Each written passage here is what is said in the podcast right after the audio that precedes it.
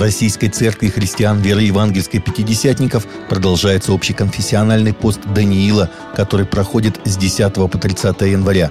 29 января суббота, день 20, молитва за развитие служения для предпринимателей – умножение ресурсов для служения церкви, чтобы христиане-бизнесмены становились благотворителями, понимая, что Бог – источник всех ресурсов, чтобы поддерживали проповедь Евангелия, за миссионерский призыв в любой профессиональной сфере, за объединение христиан-предпринимателей РЦХВЕ – да не отходит сия книга закона от уст твоих, но поучайся в ней день и ночь, дабы в точности исполнять все, что в ней написано. Тогда ты будешь успешен в путях твоих и будешь поступать благоразумно.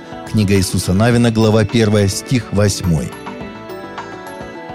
Президент России Владимир Путин во вторник 1 февраля планирует встретиться с патриархом Московским и всея Руси Кириллом, сообщил журналистам пресс-секретарь российского лидера Дмитрий Песков – много на неделе деловых встреч. Во вторник будет день интронизации патриарха Кирилла. Традиционно президент встречается с патриархом в этот торжественный день, сказал Песков.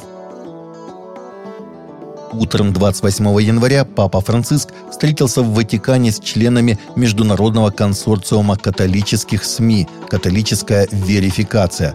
Осуждая дезинформацию об антиковидных вакцинах, папа предложил христианский взгляд на людей, которые верят в фальшивые новости, передает Ватикан Ньюс. Цель Международного католического консорциума – вместе выявлять фальшивые новости, частичную или вводящую в заблуждение информацию о вакцинах против COVID-19, подчеркнул папа, выразив признательность католическим журналистам за их труды по защите правды – в наше время, израненная пандемией и многими разделениями, даже во мнениях, сам факт присутствия в сети объединения христианских коммуникаторов уже является и свидетельством, и посланием, подчеркнул понтифик.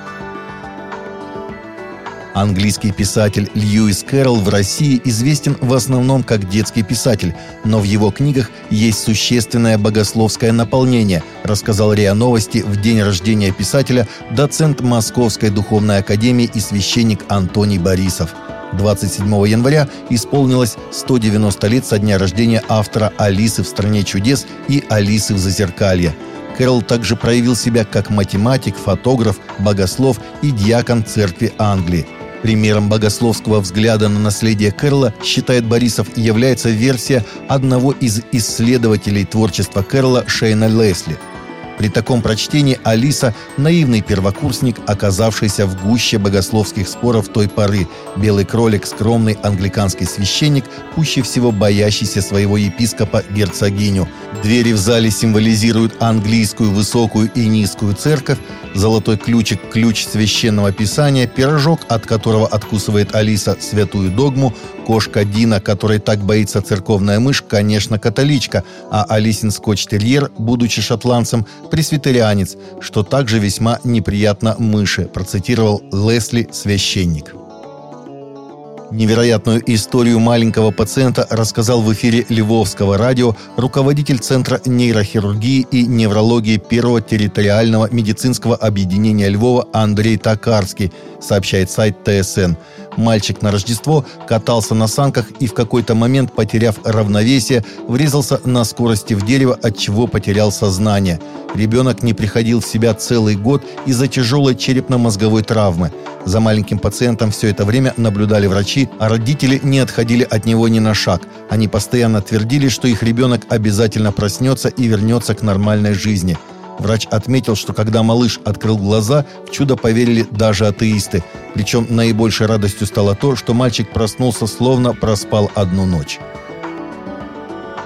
Евангелист и проповедник был застрелен в Монтгомери, штат Алабама, в прошлые выходные, когда он делился своей верой с трудными подростками и молодежью на улице – по сообщениям инфогруппы «Влогс», 37-летний Томас Хенд 22 января проповедовал Евангелие в районе Алабамы, когда к нему подошел подросток и выстрелил. Шокирующим обстоятельством стало то, что проповедник в это время держал за руку своего двухлетнего сына, а рядом стояла его жена Кристин Козловский. Это было совершенно неспровоцированный акт насилия, сказала его жена корреспонденту Daily Mails.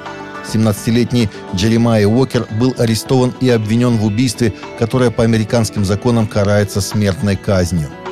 По данным Daily Mail, Томас Хенд стал христианином в 2018 году. Он и его жена регулярно посещали районы с низким уровнем дохода в Алабаме, чтобы поделиться Евангелием.